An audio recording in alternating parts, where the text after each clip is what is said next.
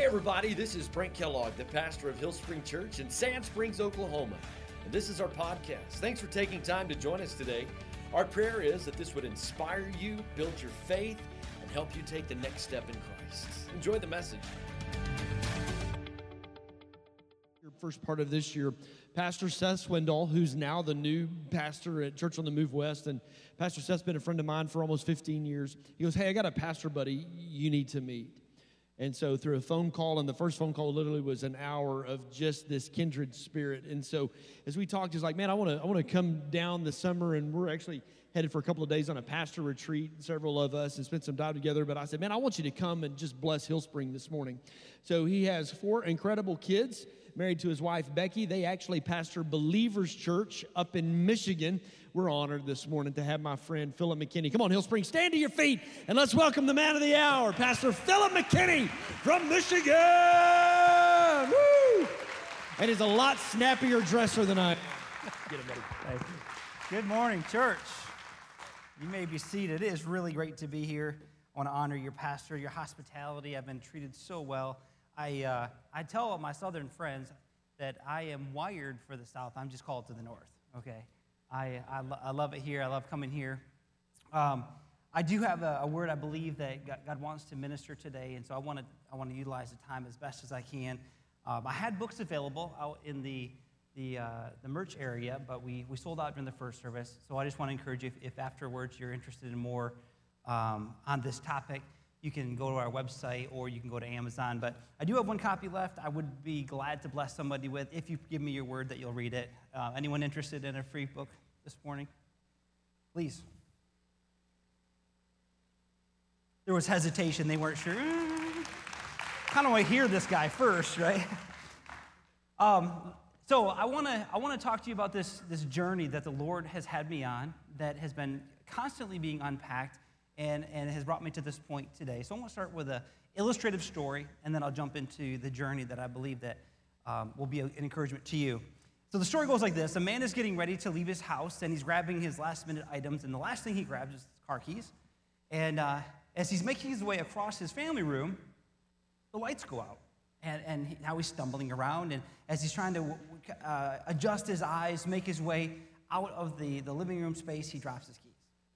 Oh, so now he's on the ground, he's fiddling around, he's trying to find where he's dropped his keys.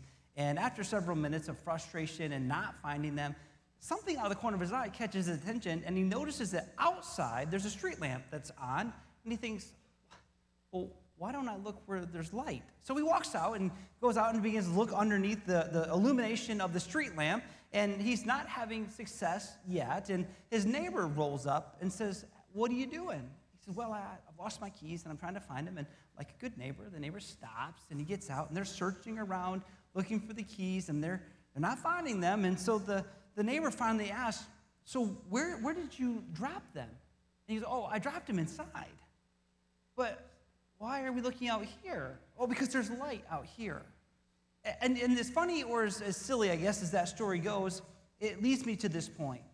Many of the things, if not most things in our lives, we try to find outwardly when the Lord actually wants us to search inwardly to find these, these, these challenges and, and breakthrough moments.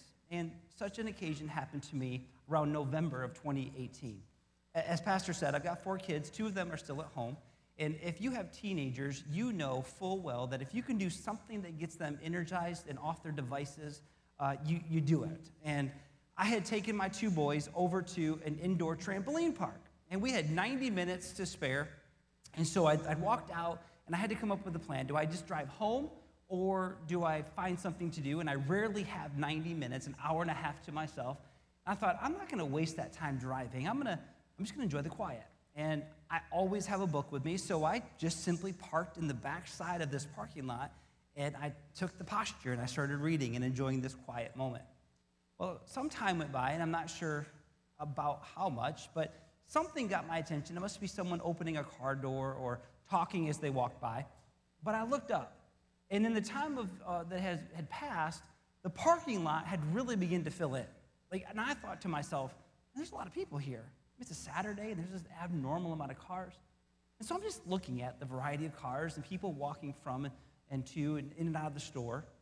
And I started to think about, I wonder if I know any of these, any of these people. Then I started thinking, well, goodness, how easy would it be to exist in this community and never really meet any of them? Well, now there was a heaviness that entered my car because it's turning into this moment where I'm, I'm reflecting and, and praying. And, and, and I thought, my goodness, I, I want my life to make a difference. And, and, and now I'm starting to pray. And I'm not just praying for cars, I'm praying for the owners of these cars. And I'm thinking, Father, I just, I want my life to mean something. And, and so I whispered this prayer. I said, Father, I, I just, I want to make a difference in this life. And the Lord whispered back to me, and He said, You can. Just ditch your ego. Gulped. And then I said, Lord, that was a pretty heroic prayer. Like, I don't know that was very egocentric. And he said, You can't have the impact that you want. You can have the impact I desire if you'll ditch your ego. So that took me on this journey up until this point of identifying the other side of ego that we Christians often miss.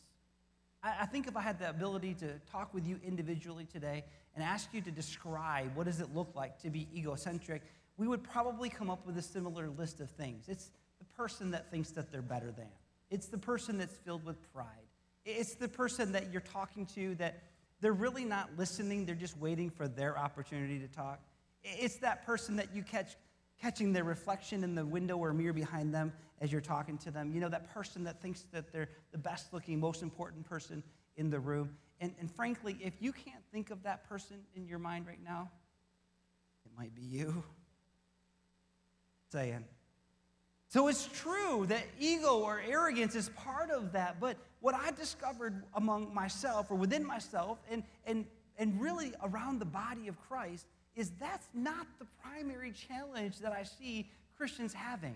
I don't see it overwhelmingly that Christians are walking around with an idea that they're better than everybody else. What I see on the other side of ego is this that it's also egocentric to be dominated by your own insecurities. It is not humble to believe what you feel about yourself over what God says about you. That's pride. And if you walk around thinking that you're a worm, but he says you're a son or he says you're a daughter, well, then you're not going to live to the place of influence that God's called you to be. Okay, I had to run this, this scenario about the first service, and let me just, let me just pause from my notes for a moment. Uh, anyone here like to fish? Is that a trick question? Yeah? Okay, Uh, back home, we, we like to fish with both artificial baits, and sometimes we use bobbers or boppers and worms. And if you're casting out and, and you, you're using a bobber and there's a hook with a worm on it, how do you know you're getting a bite? The bobber goes down, right? The same is true with amens for me. If I can get an amen once in a while, I'll know that I don't have to keep fishing that hole over and over because this is second service and we got all afternoon. If y'all want to beat the Baptist to the restaurant, right, we got to get after this thing. So amens and head nods make you look really spiritual to your neighbor anyway, right? I'm just trying to help you out. Trying to help you out. So part of this, this journey is, is, is recognizing that the limitations that we face isn't so much about what God says about us, it's what we believe about us. And this idea of ego has been something that God has been taking me through, talking with churches, uh, obviously dealing with, with uh, the challenges of my own life. So I begin to look at Scripture. In Romans chapter 12, verse number 3, I believe Scripture has a primary interpretation, but I think there's applications that apply in multiple ways. And I think this is one of those. Romans 12, verse number 3, Paul writes, For I say, through the grace given to me, to everyone who is among you, not to think of himself more highly than he ought to think. Please note that the scripture does not say that you shouldn't think highly of yourself, just not more highly of yourself than you ought, but to think soberly, as God has dealt to each one a measure of faith. So, yes, I think the Apostle Paul is telling us not to think that you're better than, not to elevate yourself in, in, in, in inappropriate amount of value. And I also think he's instructing us not to place yourself in a higher level, even if it's thinking negatively of yourself, because you're still at the top of the list, which is a form of pride or ego. So I'm sitting in this car, and now this, this moment's happening. I'm having a move uh, internal, uh, you know, moving of what way I'm thinking about things. And, and, and, it, and God gives me the title for this book. And so I write down these chapter titles. And within a few short months, I'm publishing this book. and, and still walking this out. And this scripture right here is what put it in second gear for me. This, is what, this was where it really began to grab traction for me personally. And I, and I pray that it touches your heart the same. This is Jesus' words. In Matthew chapter 16, verse number 25, he says, For whoever desires to save his life will lose it. But whoever will lose his life for my sake will find it. I wonder if, like me, you saw this verse as more of an end of life, like a mortality type language. And, and that's how I viewed it. Like, if I'm willing to just die for Christ, then I'll really understand eternal life. That is until I discovered that the word life that appears twice in this verse is the Greek word psuche. It's where we get our English word psyche. It's also historically been translated ego. So I hijacked the phrase, and I'll say it this way hijack Jesus' words ditch your ego and find your dream, a whole new way of living. If we don't, and we continue to look at arrogance and ego in one dimension and not the other dimension that I'm talking about, what will end up happening is we will live a Christian experience of insecurity. Insecurity is like hiding out in the shadows, in the corners of the room. Uh, living in a place of insecurity is like living an average Christian existence. A friend of mine recently reminded me that average is just as close to the bottom as it is to the top. When, when, when you settle for an average Christian life, it's like wearing camouflage. I revealed to you that I do like to fish. Well, in Michigan, hunting is a really big deal as well. In fact, it's probably a, as big a deal. Um, any hunters in the room? Show of hands, a couple of you. So, hunting for Michiganders is a big deal. We, we issue more than 700,000 whitetail licenses each year. It's a big part of our economy, it's a big part of our recreation. And there are two types of hunters in Michigan. I wonder if, if you could also identify. There are those that hunt with a rifle or a shotgun, and then back home, the real hunters, they're the ones that hunt with a bow and arrow. And if you ask them, that's how they'll respond to you. I, I do real hunting, I hunt with a bow. And I've got a friend who is a die-hard bow hunter. I mean, he will strip down to his skivvies, walk through the cold out to an outbuilding because he's not going to put on clothes that he's going to hunt in that would potentially pick up scent inside of his house. Okay? Then, then he will take what would normally be a five minute walk, he'll take 45 minutes to carefully step over every branch, every leaf, to sneak his way out into the woods while wearing a respirator so that he doesn't fill the air with his breath.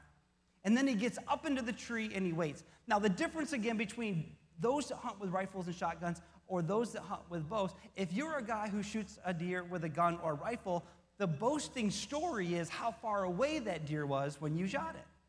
But if you're a bow hunter, it's totally the opposite. The boast is how close that deer got to you without you, the deer knowing that you were present. Now, what's the point? Why the hunting analogy? Why the hunting lesson? You might be asking. Simply this if you want to live an average camouflage life, you might make a spectacular deer hunter. But if you want to change the world, you're going to have to come out of average, ditch your ego, and find a whole new way of living. Amen. That was a good place to give me at least a courtesy amen. Okay. Praise the Lord. If we don't, church, we need to recognize this is in direct contradiction to how Jesus told us to live. Matthew's Gospel, chapter 5, verse number 14. He says, You are the light of the world. A city that is set on a hill cannot be hidden, nor do they light a lamp and put it under a basket, but on a lampstand, and it gives light to all who are in the house. Verse number 16 goes on to say, Let your light so shine. Someone say, so shine. When the scriptures give some emphasis, I think we should pay attention. Let your light so shine before men. Why? That they, they, that they may see your good works and glorify your Father in heaven. The light that we shine is a reflection of Jesus on our lives. It is not to draw attention to me. It is not for you to have attention drawn to you. It is to glorify our Father.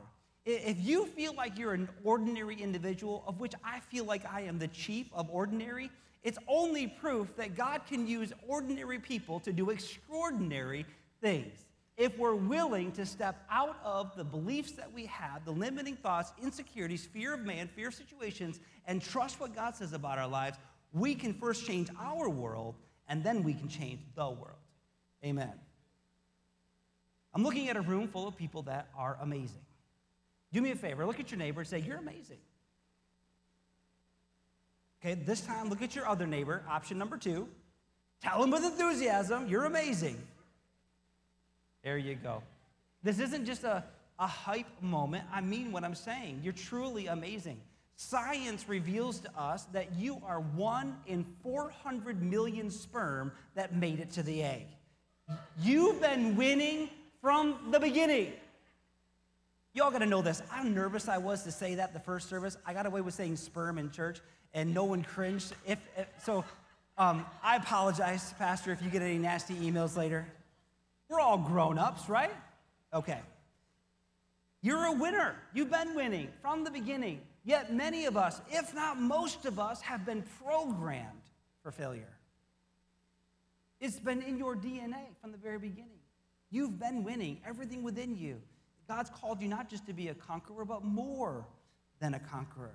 And you're not an accident either. You may have been a surprise to mom and dad, but you were no surprise to God. You were born on purpose. This is important because the challenges that we face, we need to know that being born on purpose means that God knew that you were needed for this time, this generation, this era. There are unique challenges, and your purpose or your gifting, whatever wording you want to choose, is to meet the need of something or to meet the need of someone. And God knew that the gifting that He placed within you was going to meet the need of something or someone. I said this during the first service. You know, this era, some of the challenges that pastors have to confront or deal with is very uncomfortable. I, have prayed so many times God, I want to punt. I want to pass the ball to the next generation. Let them deal with some of this stuff because it's hard. And I, and I use this to remind myself that God knew when I was going to be born, He knew the purpose and the gifting to place within me. Here's another thing. When you became a Christian and you decided to follow after God, I'll tell you what didn't happen. Nobody grabbed you by the hand and took you to the God store, and you got to walk around and go, um, I think I'll take that gift, please. That's not how it works. We read that the Holy Spirit's the one who baptizes you into the body. He chooses the gifts that you have. So the gift that's within you, you don't need to be insecure about it. You didn't pick it. There's no reason to compare your gifting with somebody else. Celebrate their gift. You celebrate yours. Amen. So here, here's an analogy that I like to, if you place a picture of this tree, historically there's somebody in the audience that has studied forestry and they can look at this by the picture and tell us what the species is. But for all of us that don't know, you wouldn't know by looking at it until you see the next slide. Once you see the fruit on it, you can identify that it's an apple tree. Now, the apples on this tree are clearly are plentiful. They're doing a great job. Interesting thing about the apple tree is, as blessed as that tree is, the apple tree itself does not require its own apples to live. The apples are for giving away. The apples, in other words, are its gift. Your gifting, your purpose is to meet the need of something or someone. Maybe, maybe you've cringed about this idea of prosperity, and when we talk about it in the church world, you shouldn't.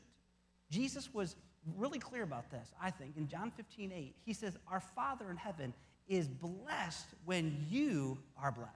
He's glorified when you are blessed. Why? Because when you are blessed with an abundance, it means that you have more than enough. You can bless others. You're actually looking a lot like your daddy. You're a chip off the old block. You're meeting the needs of people. Amen. As sons and daughters of God, the abundance of God is to meet the needs of people. And so when we're blessed and the fruit that comes out of our lives isn't for us to survive, it's to help others. Proverbs chapter 18, verse number 16. A man's gift makes room for him and brings him before great men.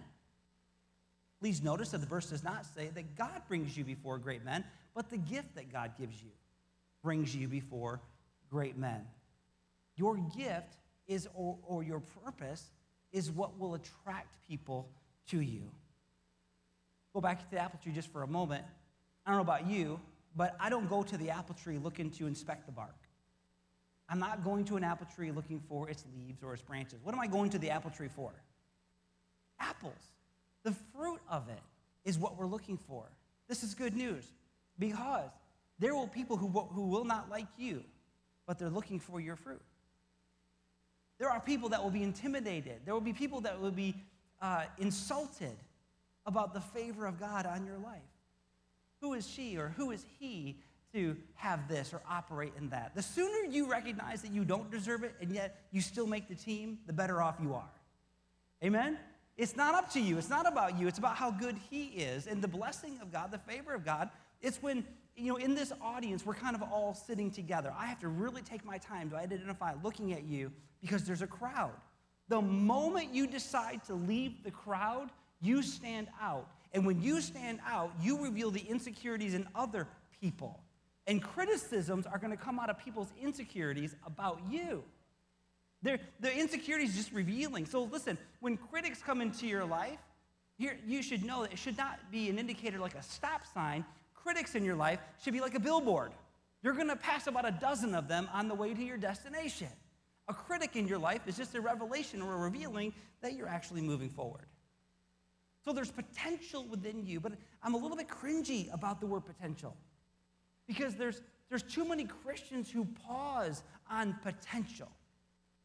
Here's what I wrote down about potential potential is not what you're currently doing, potential is what you're capable of. If we could have spiritual eyes and see into a different realm, I think sometimes, like in this setting, we wouldn't see people sitting in chairs. We'd see little pretty packages like gifts that aren't opened yet. Because God wants this gift to be opened and to be used. I don't know about you parents, but when I buy a gift for my children and they use it and they love it, it blesses me. I don't go through the time and effort to buy a gift for my children, package it all up for them just to admire the box and not use it. I wonder how many sons and daughters of God are holding on to this gift because of a wrong idea or an insecurity or being dominated by our ego. Let me show you a picture of a really cool looking motorcycle. This is a 2005 GSXR 600. In 2005, this was the 25 year anniversary for Suzuki on this particular model. And so Suzuki was really interested in making sure that that year they, they beat all other uh, competition or manufacturers in that same segment. They needed to beat Yamaha and Kawasaki and Honda in all the measurable ways, and they did it. This motorcycle that year will go 0 to 60 in three seconds or less. This motorcycle will go 0 to 109 seconds or less, and without doing any type of modification, just taking it home, it will go 158 miles per hour. So I thought to myself, I have to have one. Yeah. So I bought this motorcycle in 2005. And I bought it right after it came out. So it was February in Michigan. I don't know if, I, if any of you ride motorcycles here in Oklahoma, February in Michigan is different than February in Oklahoma, okay? You don't ride motorcycles at all in February. But if you've got this great, fun looking toy sitting in the garage, you're literally counting the days. Now, the, the moment came, the, the, the news forecast for the weather said it was going to top out in the high 50s, which meant I left home in the 30s, but I just wanted that bike to be out on the road. So I finally get my gear on, I head into the office. Well, over the course of the winter, I'd hired a new employee, and he, he didn't know that I bought the motorcycle. I got to the office early. The bike kind of stands out, being bright yellow. Sitting in the parking lot, Matthew parks next to it, notices it, walks in, and sees the matching helmet sitting on my desk. He says, Phil, it, is that motorcycle out there yours? Kind of straighten up a little bit.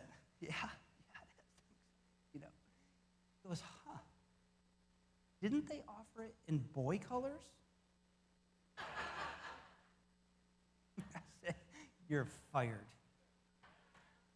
I said, I about fell out of my chair. It was hilarious.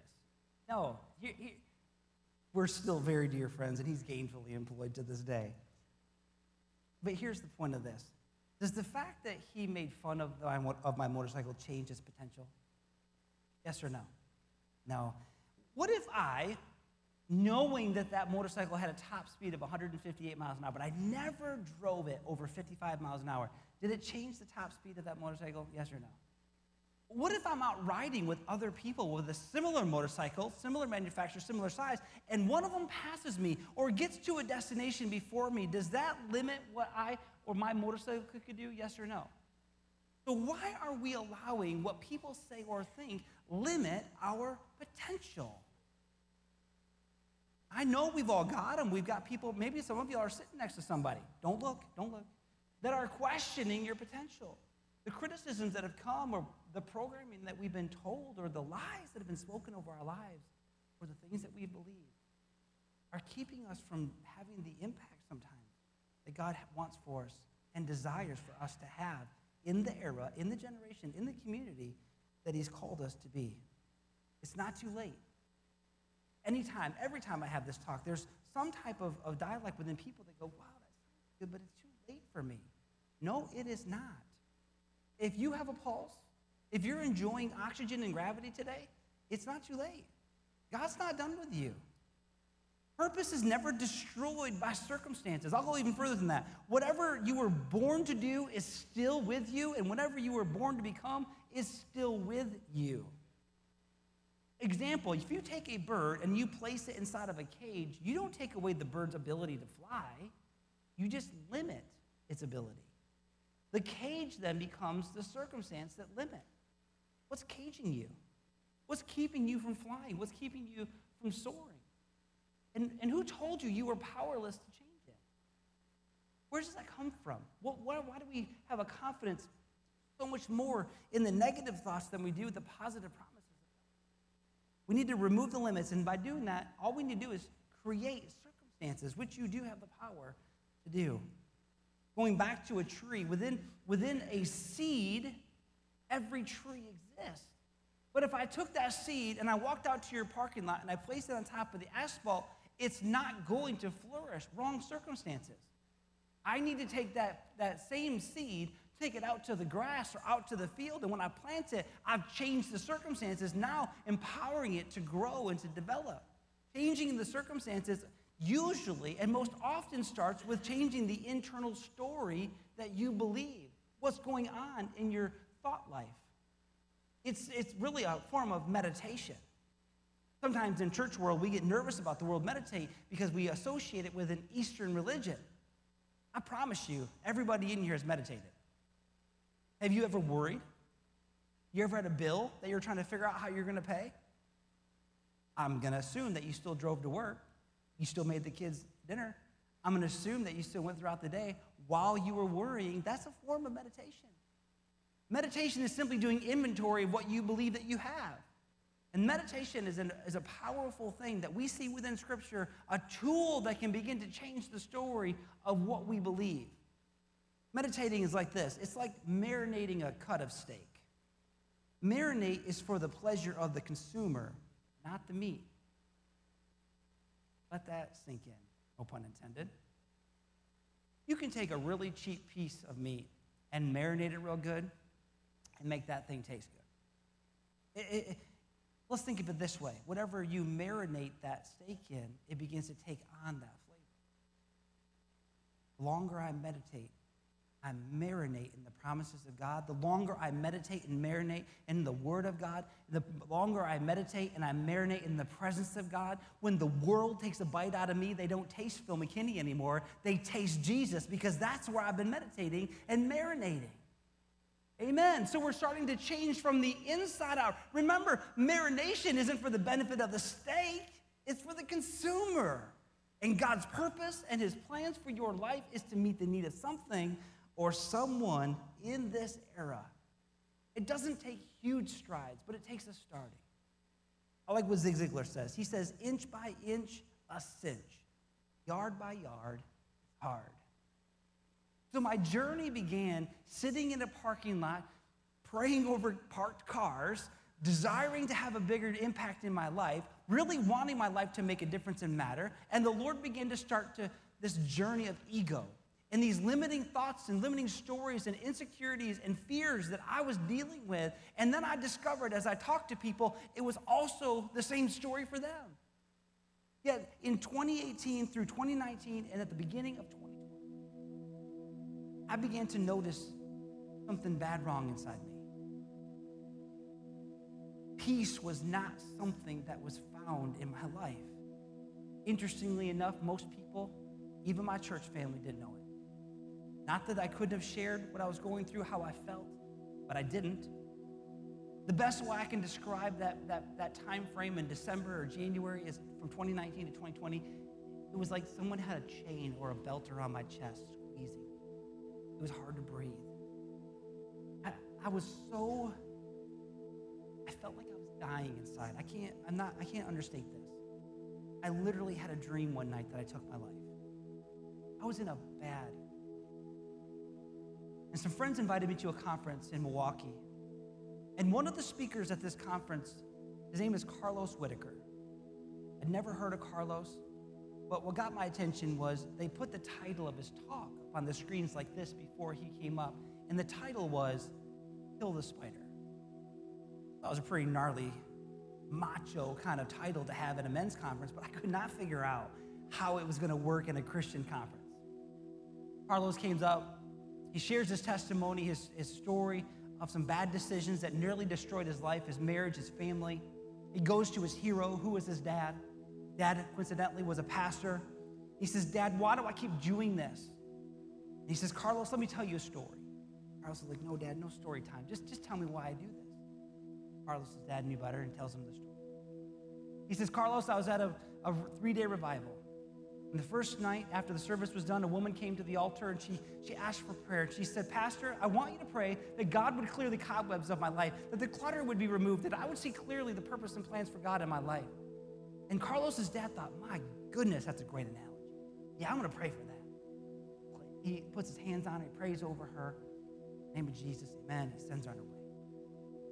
Night number two, same scenario. He gets done preaching, same woman comes up front. Pastor, we need to pray again. Pray that God would clear the cobwebs from my life, that the clutter would be gone, that I would experience God, that I would see clearly. And he says, Dear lady, I believe that when we prayed, God touched you. And I believe that what he's doing, he's working out in you. And I'll just pray again with you that, God continues to work and that you yield to him. But I believe he's doing what we prayed. Lays hands on her, prays over again, sends her on her way. Night number three. Final night, service is wrapping up. Woman comes to the front. Pastor, pray that God would remove the cobwebs from my life.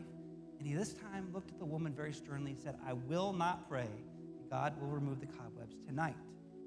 We're going to pray that God would kill the spider.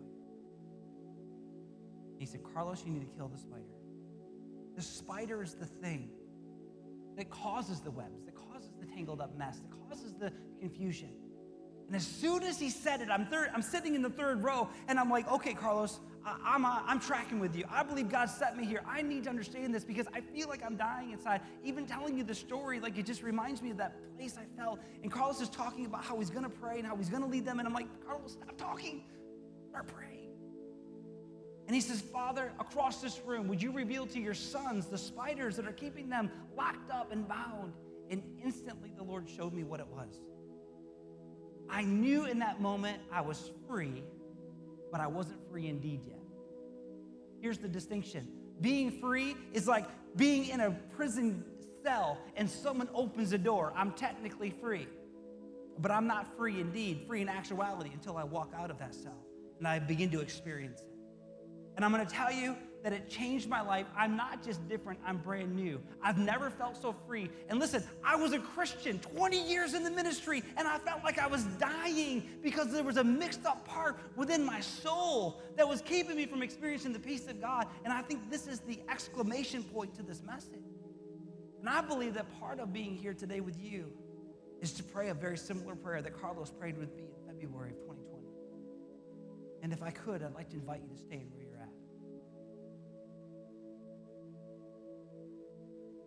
you just close your eyes. Nobody's going to ask anything of you. I'm just going to ask of the Holy Spirit to do for you what He did for me. With every eye closed. Holy Spirit, we need you to do the work that only you can do.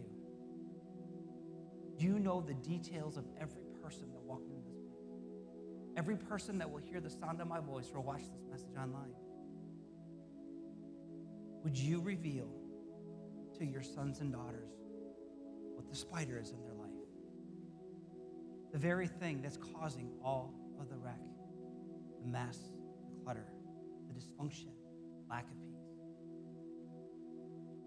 now, more than just being free, from this day forward, Holy Spirit, would you lead them to a place of freedom in actuality, completely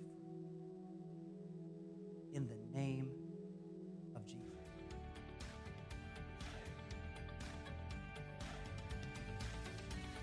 I hope you enjoyed the podcast today. If you did, there's a couple of things I want to invite you to do. First, hit the subscribe button. That way, you won't miss a single episode. Secondly, if this message has impacted you and you would like to help us reach others, visit our website at hillspring.tv and hit the Give Now button so that we can take this message around the globe.